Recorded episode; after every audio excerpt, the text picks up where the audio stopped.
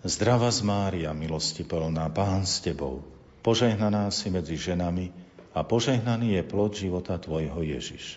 Svetá Mária, Matka Božia, pros za nás hriešných, teraz i v hodinu smrti našej. Amen. Pane Ježišu Kriste, vypočuj svätého otca Františka, svojho námestníka, aby dosiahol všetko, o čo prosí v Tvojom mene od nebeského Otca, lebo Ty žiješ a kráľuješ na veky vekov. Amen. Sláva Otcu i Synu i Duchu Svetému, ako bolo na počiatku, tak nech je i teraz i vždycky i na veky vekov. Amen. Pán s vami. I s duchom Tvojim. Nech je zvelebené meno pánovo. Od tohto času až na veky. Naša pomoc mene pánovom. Ktorý stvoril nebo i zem nech vás žehná všemohúci Boh, Otec i Syn i Duch Svetý. Amen.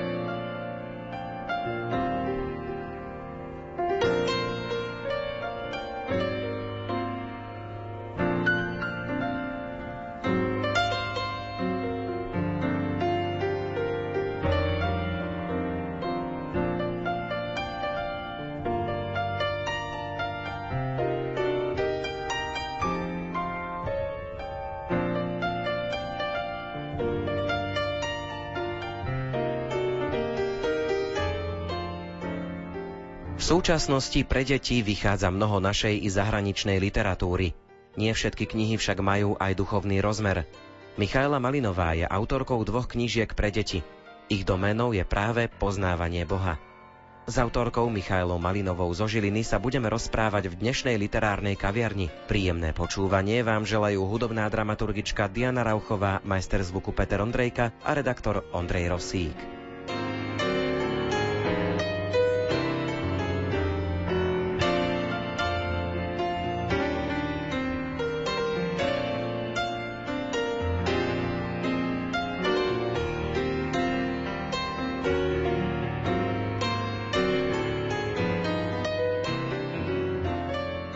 Prvá kniha Michaely Malinovej vyšla v roku 2015. Nový zákon, básničky pre všetky božie detičky. Potom nasledovala knižka Povedz mi, čo pán Boh stvoril. Písanie sa u vás začalo tak intenzívnejšie prejavovať vlastne nedávno, asi pred nejakými 3-4 rokmi. Skúsme sa vrátiť na ten začiatok, že ako to bolo, pretože vy ste študovali niečo úplne celkom iné a k tomu písaniu ste sa dostali vlastne až popri deťoch. Áno, študovala som priemyselné inžinierstvo a úplne nikdy počas štúdia som nerozmýšľala nad tým, že budem niečo vôbec niekedy písať. Bolo to v podstate takým nejakým, nazvem to zázračným spôsobom, pretože ja som ani nešla do písania s tým, že idem písať, dlhšie by som si to plánovala a že som nad tým nejakým spôsobom rozmýšľala, to vôbec nie. Celé sa to vyvinulo takým spôsobom, že som cerke na ihrisku na húpačke chcela odo mňa, aby som jej zaspievala pesničku o princezničke. A ja som žiadnu nepoznala pesničku o princezničke, tak som si v tej nejakej rýchlosti niečo vymyslela a som jej to zaspievala, ona si to asi na druhý krát hneď zapamätala a potom si to veľmi dlho spievala a bolo to také celkom milé, také pekné, že vlastne ako rýchlo to naabsorbovala do seba a ako rýchlo sa to naučila a ako rýchlo to celé vedela. To bolo úplne mimo toho vlastne celého príbehu. V tom čase som sa modlila, mali sme dve deti, Žanetku a buď som bola ešte tehotná s Beatkou, alebo bola úplne bábetko maličké, čerstvé, to si nepamätám úplne presne, kedy to presne bolo ale som sa modlila za to teda, že čo by som mohla robiť, ešte niečo popri materskej, nie že by som sa cítila nevyužitá, ale bolo to v tom skôr, že som cítila takú nejakú potrebu niečo robiť a mala som tam takých viacej úmyslov, že som sa pýtala pána, že čo by som mohla aj robiť, čo by aj mňa naplňalo, čo by bolo aj také evangelizačné, Chcela som nejakým spôsobom evangelizovať aj na materskej, ale takým nenásilným spôsobom, nie takým, že by som odchádzala niekam od detí alebo niečo podobné. Jednoducho, že čo by som mohla robiť priamo na materskej a zároveň som Bohu aj odovzdala, že teda mohlo by to aj nejakým spôsobom pomôcť nejakej finančnej stránke našej rodiny, že či existuje pani niečo vôbec také, čo by všetko toto pokrývalo a mohla by som to robiť s dvoma maličkými deťmi. No a vlastne za chvíľku prišla tá odpoveď naozaj ja to poviem tak, že vyslovene duch mi to tak pošepkal, lebo ja som sa s tým ako keby ráno zobudila, že prišla tá odpoveď, že môžem napísať knížku pre deti, ktorá bude hovoriť veľa o Bohu, bude úplne na Boha zameraná A to bolo pre mňa úplne pokrytie toho všetkého. Bola tam aj nejaká sebarealizácia, bolo tam aj to, že by to bolo evangelizačné a zároveň je to knížka, ktorá sa predáva nejakým spôsobom, takže to aj pomáha finančnej stránke našej rodiny, takže to bolo úplne všetko v tom jednom. A keď som si tak spomenula na tú situáciu pri tej húpačke, že som tam naučila cerku tú pesničku veľmi rýchlo, tak som si povedala, že asi sa to naučila práve preto tak rýchlo, keďže mala len nejaké dva rôčky a že sa to rímovalo, bolo to také melodické a že takýmto spôsobom asi sa chcem najskôr priblížiť k deťom. Takže to bolo úplne taký ten prvý štart, ktorý vôbec podnietil môj mysel rozmýšľať nad tým, že začnem niekedy vôbec niečo písať. A prakticky som sa asi hneď do toho pustila, len som si tak v hlave trošku utriasla, že o čom by to mohlo byť, čo by to mohlo byť, akým spôsobom to teda bude písané. Toto bol taký štart. Dá sa povedať, že ste aj zaplnili istú dieru na trhu, pretože je pravda, že detskej literatúry na Slovensku vychádza dosť, len to duchovné posolstvo nie vždy sa dá v tých knižkách nájsť, skôr sa nedá a ešte mnoho z tých kníh ani radšej rodičia deťom nekúpia, lebo usúdia, že to nie je až tak vhodné. Vy ste teraz začali veršovaným novým zákonom. Už vieme, že veršovaný preto, lebo si to deti ľahko zapamätajú, lebo sa to rímuje. Nový zákon to môže byť taká celkom ťažká téma, že to mnohí ani nemáme celé prečítané, možno ako, že poznáme zo Svetých homší a máme ten príbeh v hlave, ale asi to bola náročná výzva, že začať niečo takéto písať a ešte veršovať. Náročné to bolo hlavne v tom, že ja som sa musela veľmi, veľmi striktne držať toho, čo je v Božom slove a bolo to niekedy veľmi náročné, pretože v detskej literatúre všeobecne si človek práve že môže popustiť úzdu svojej fantázii a môže si tam akoby prispôsobovať príbeh tomu, aby mu to sedelo aj do tých rímov. Kdežto tu toto bolo náročné v tom, že ja som si musela dávať naozaj veľký pozor na to, ako to parafrázujem napríklad, alebo ako to zacitujem, aby to naozaj nezmenilo podstatu toho, čo je v Božom slove pretože to bol môj veľmi veľký úmysel, veľmi striktne sa držať Božieho slova, toho nového zákona. Rozhodla som sa aj pre nový zákon práve preto, že mne sa zdalo ako takým úplným základom toho, aby poznali Boha. Nazvem to tak, že najjednoduchším spôsobom a to tým, že im priblížim Ježiša týmto deťom. Táto prvá knižočka nebola pre tie úplne najmenšie dvojročné, trojročné deti, ona bola skôr smerovaná, respektíve tá cieľová skupina bola skôr už tí takí prváčikovia, druháčikovia, možno najlepšie tretiaci, ktorí tomu už tak o mnoho viac rozumejú, možno sa pripravujú na prvé svete príjmanie, tak to tak hlbšie berú. Takže toto bola cieľová skupina, takým spôsobom som to aj riešila riešila, že som tam nepísala úplne jednoduché veršiky, ale na druhej strane si aj uvedomujem, že táto veková kategória je tá kategória, ktorá už dokáže viacej poňať nový zákon ako možno dvoj-trojročné detičky, ako som v tom čase mala ja ale teda som sa zamerala na túto skupinu. Ale áno, ten nový zákon, chopila som sa ho najmä kvôli tomu, pravdu povediac, ani som predtým nerozmýšľala nad tým, že či to bude ťažké, alebo že by som hľadala nejakú jednoduchšiu cestu. Jednoducho som si povedala, aj som to tak vtedy vnímala, že chcela som evangelizovať, chcela som približiť tú radostnú zväzť cez Ježiša. Takže približiť Ježiša deťom a ako to s ním celé bolo, takýmto spôsobom mi prišlo ako taký zdravý základ pre nejaké moje písanie a aj preto, aby deti uchopili túto tému životopis Ježiša. Držala som sa tam pravdu povediac aj tajomstiev ruženca, išla som akoby práve podľa nich, že keď sa modlíme rúženec, tak tam je vlastne celý život pána Ježiša, tak som sa držala, lebo som vedela, že čo vytiahnuť z nového zákona, aby to bolo aj pre deti to podstatné, a čo si aj zapamätajú, aby to bolo pre nich také uchopiteľné, aby to malo hlavu, petu, išlo to chronologicky, tak mi úplne tajomstva ruženca k tomu veľmi napomohli, aby som sa držala jednotlivých tajomstiev a tie kvázi som aj vytýčila z nového zákona. No ale bolo to náročné, pretože naozaj som musela dávať veľký pozor na to, až nezacitujem niečo zlé, až niečo neparafrazujem spôsobom, že by to mohli deti inak pochopiť, ako to bolo myslené v novom zákone. Bola to celkom fuška.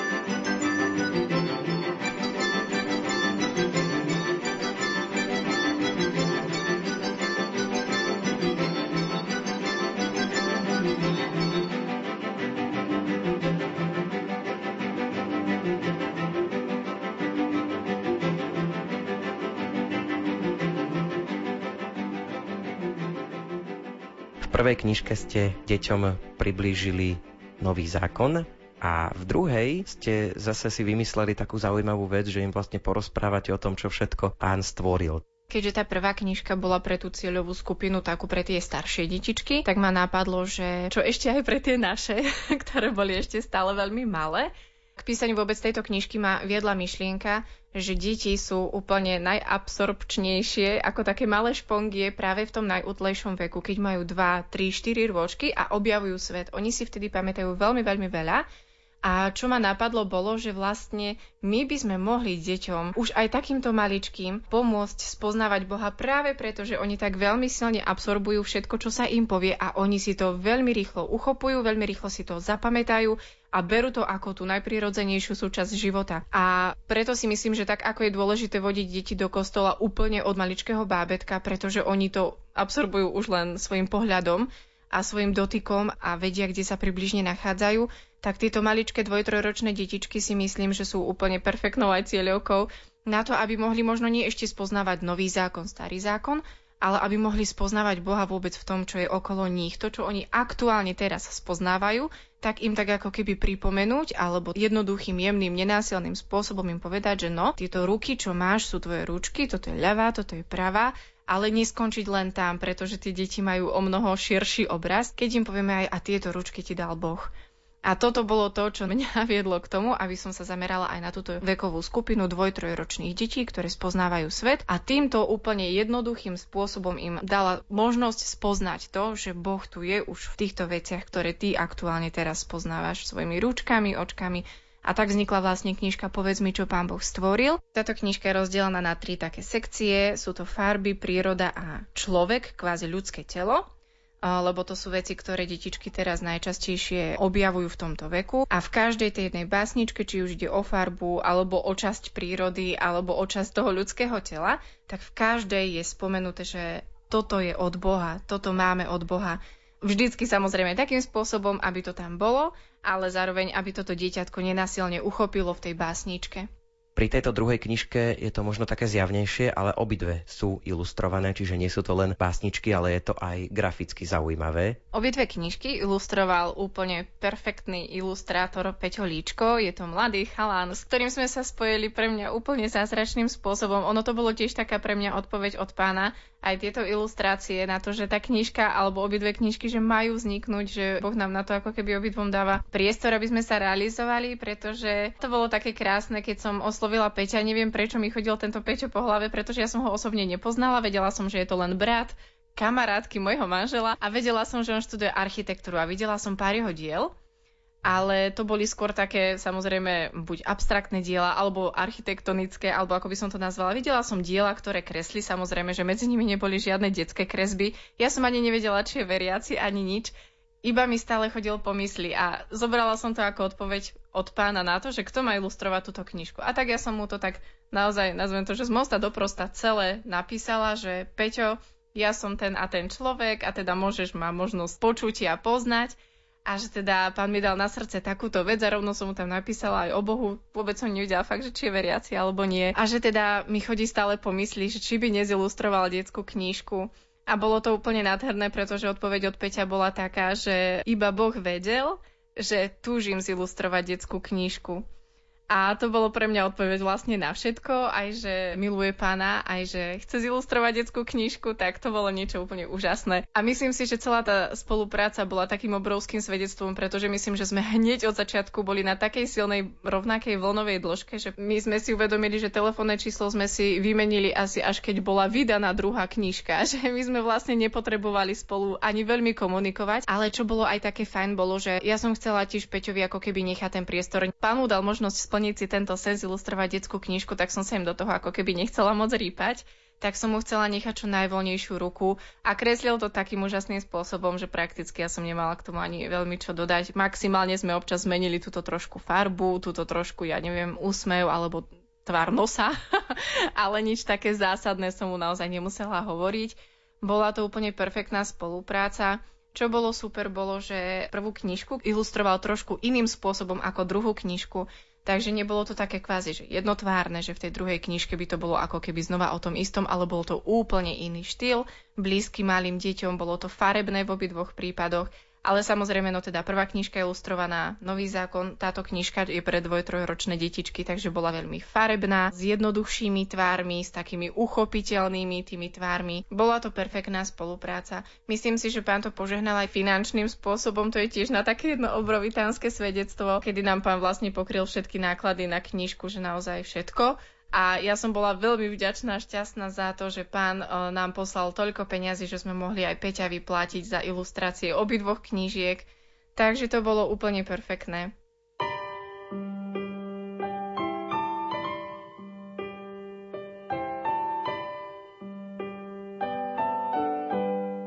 V literárnej kaviarni vám predstavujeme autorku Michailu Malinovú.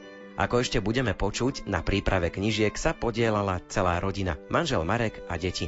Úryvok z knihy Nový zákon, básničky pre všetky božie detičky nám prečíta 6-ročná Žanetka.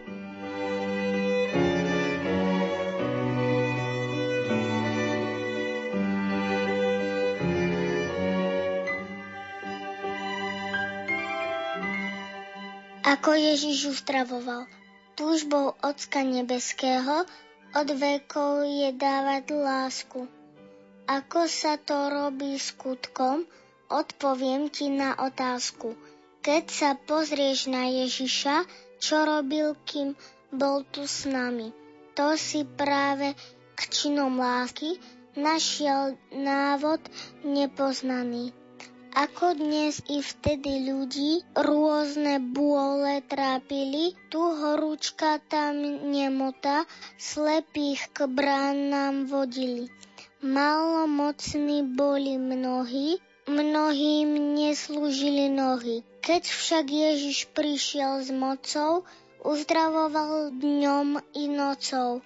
Ľudia chromím od radosti, natiahli si údy kosti Slepí boli šťastní preto, že videli farby kvetov.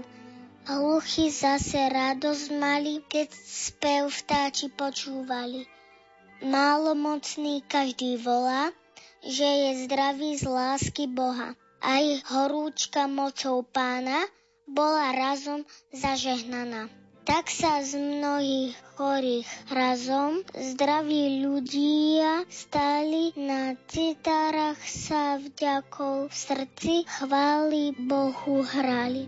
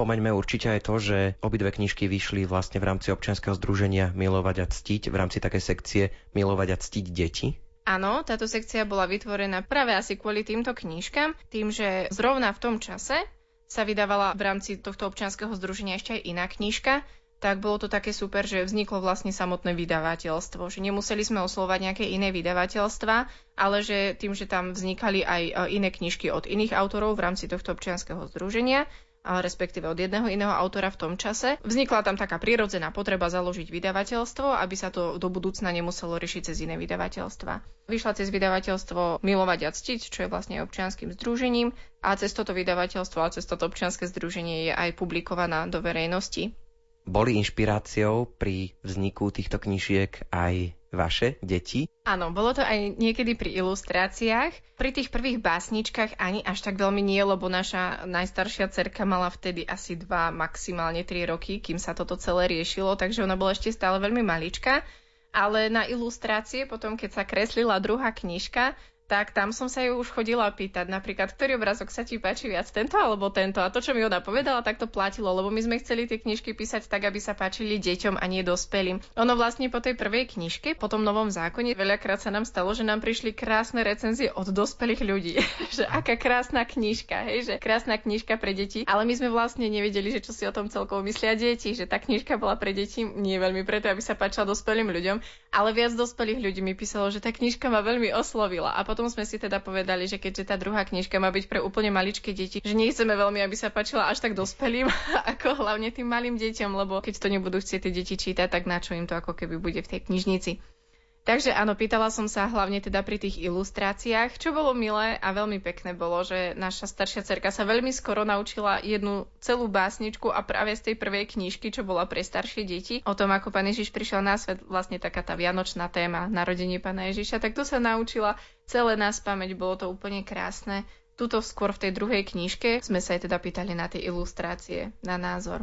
Spomenuli ste teda, že viac reakcií chodí od dospelých, sú aj nejaké od detí, vašich známych susedov, s ktorými sa stretávate. Dá sa vôbec získať nejaká reakcia od detského čitateľa na takúto literatúru? Mala som aj takú krásnu reakciu, kedy mi jedna mamička napísala alebo povedala, osobne už si nepamätám, že jej dcera s tou knižkou spáva. To bolo také krásne pre mňa, že je, že to je super, že to je jej najobľúbenejšia knižka, že s ňou vyslovene aj spí tak to bola taká asi najkrajšia reakcia. Čo mňa osobne veľmi potešilo, bolo, že si tieto básničky deti vyberajú aj na recitovanie v školách. Ja som ani poriadne nevedela, že tie knižky sa dostali aj do škôl, ale teda dostali sa aj do škôl a učia sa detičky z nich na nejaké recitačné súťaže. Väčšinou je to samozrejme z cirkevnej školy, keďže v svetskej škole by takáto knižka asi veľmi neprešla, tak je to z cirkevných škôl a teda je to pekné počuť od rodičov, že moja cerka sa učí vašu básničku na nejakú recitačnú súťaž, tak to je také super.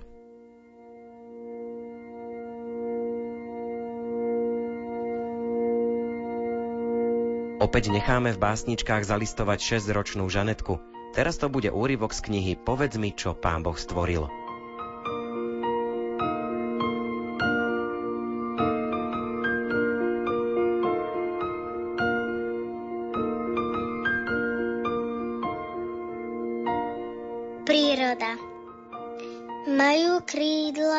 Rýchle nohy, chapadla i tvrdé rohy. Každé zviera má aj meno, či jedia hmyz a či seno. Vtáčky, plázy, kone, kačky, mačky a aj korytnačky. Od mravčeka až po slona sú to diela nášho pána.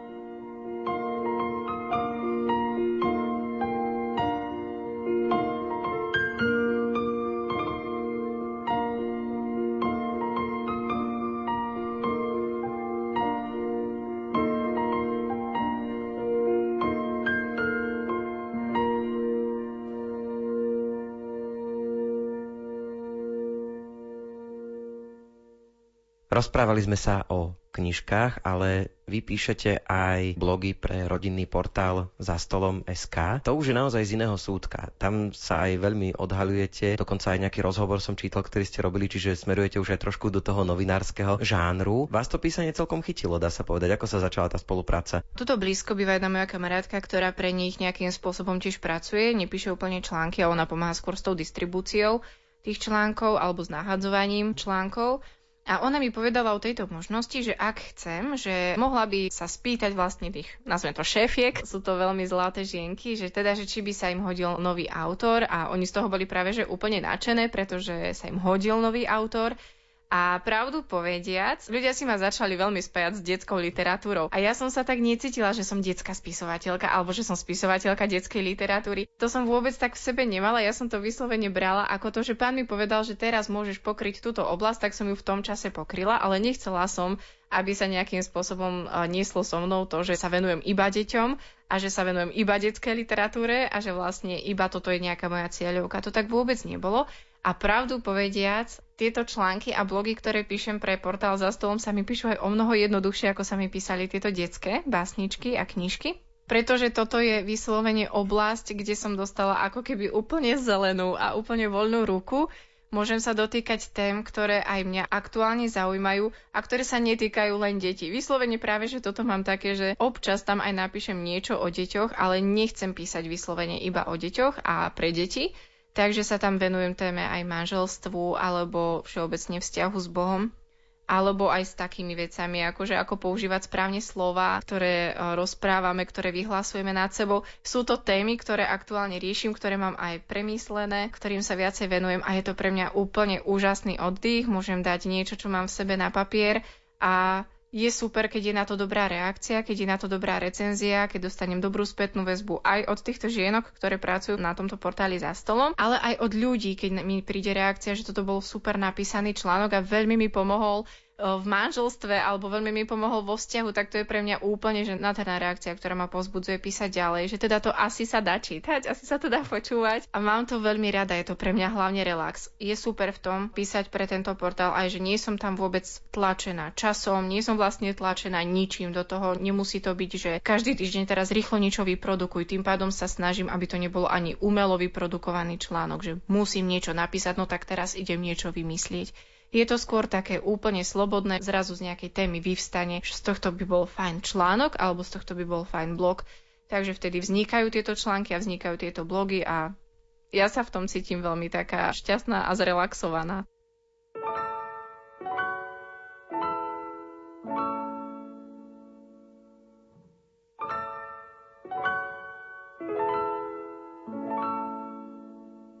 Človek čo to kúka na nás dverí, čo tak veľa zúbkov cerí? To je predsa hreben dietky, češmením v lásky všetky. Ak si dievča a či chlapec, v lásky ti dal náš Boh Otec. Či sú rovné, či sa vlnia, naše hlavky zdobia chránia.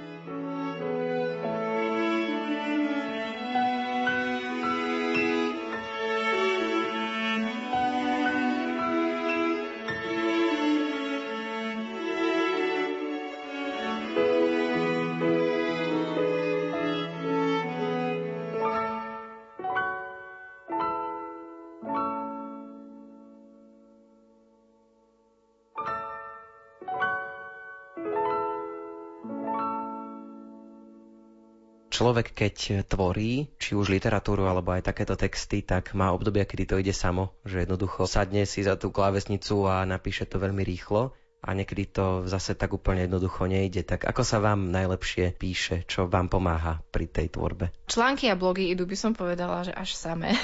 to asi tým, že je to taká tá väčšia sloboda aj v tom písaní, aj v tom obsahu a nie som tam ako keby nutená vymýšľať nejaké rímy, že jednoducho naozaj píšem, ako to ide, už to potom len ako keby zjednoduším tie vety aby to bolo aj zrozumiteľné, aby neboli veľmi dlhé vety, aby článok nebol veľmi dlhý. Tam máme určité limity, ale je to taká väčšia sloboda. Pravdu povediac, pri tých knížkach pre deti boli aj básničky, ktoré som aj viackrát úplne celé dala preč, alebo sa stalo, že taká moja krížová cesta bola vyslovene básnička o krížovej ceste pána Ježiša, že niekedy mi tá básnička šla tak rýchlo, že za dve hodiny, kým sa deti vyspali, bola úplne, že na svete celá básnička v hotovej forme, že jednoducho to šlo naozaj, ako sa hovorí, ako po masle. Ale keď som sa dostala napríklad na tému ukrižovania pána Ježiša, tak to som písala asi niekoľko dní, by som povedala, že to bola taká asi najdlhšia tvorba básničky. Hovorím, že bola to o krížovej ceste pána Ježiša, bola to aj taká moja krížová cesta nájsť tú správnu formu pre malé deti, ako im približiť naozaj to, že Pán Ježiš za nás zomrel na kríži. To bolo také pre mňa asi najnáročnejšie.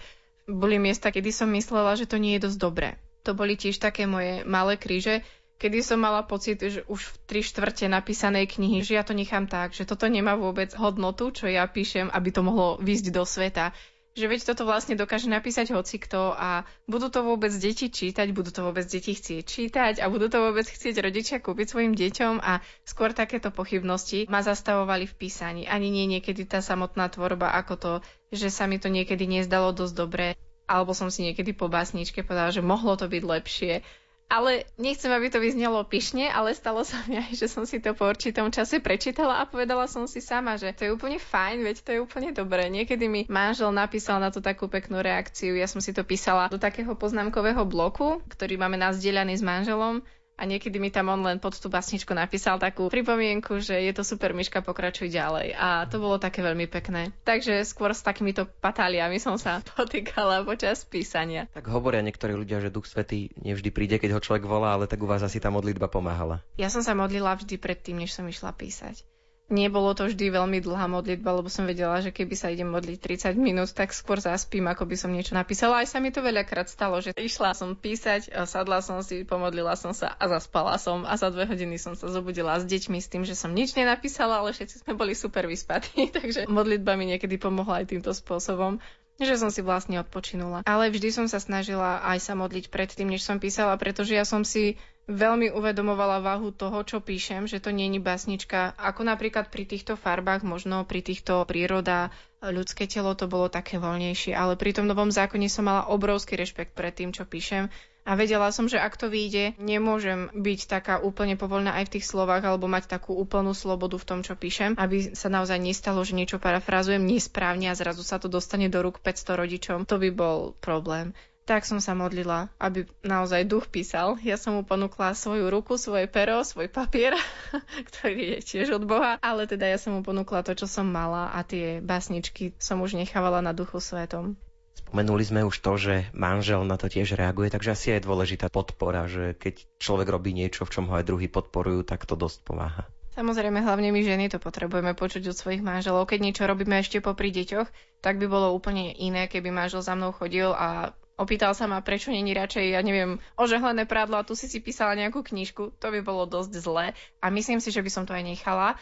A myslím si, že ani by to nebolo dobre v takom prostredí možno písať tú knihu, keby som videla, že to má robiť nejaké problémy v manželstve, lebo naozaj ten čas, čo som tomu venovala, som tým pádom nevenovala niečomu inému. A keby sa manžel napríklad stiažuje na to, že som to nevenovala tomu niečomu inému, tak by som to asi radšej nechala tak. Ale vďaka Bohu mám úplne super extra podporujúceho manžela vo všetkých týchto oblastiach. Takže tuto som ja nemala úplne žiaden problém, manžel ma vždy podporoval. Keď som to chcela nechať, ma vždy povzbudzoval, až to nenechávam a povzbudzoval ma, že je to dobré a vždycky bol naozaj po mojom boku, niekedy doslova stal za mnou a rukami ma tlačil dopredu, že nevzdávaj sa, nevzdávaj to.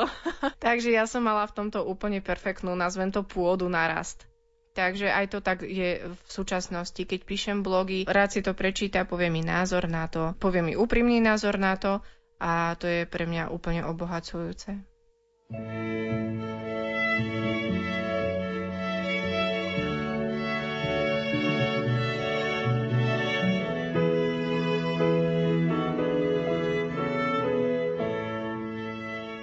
Farby Zelenú to všetci viete, nosia žiabky v celom svete. Zafarbil ňou ocko z neba, mnoho vecí vôkol teba. Listy lekná, ktoré vierka, chodí zbierať do jazierka. Aj travičku hrušky sladké, čo nám rastú na záhradke.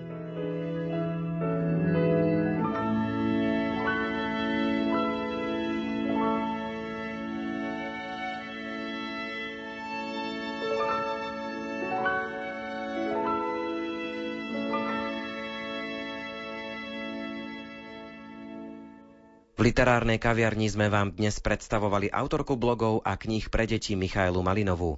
Ak by ste chceli vedieť, čo Michaela rada číta, siahnite po knihách Páter Pio, Život bez hraníc či 7 návykov skutočne efektívnych ľudí. Literárna kaviareň je na konci. Za pozornosť vám ďakujú hudobná dramaturgička Diana Rauchová, majster zvuku Peter Ondrejka a moderátor Ondrej Rosík. Do počutia.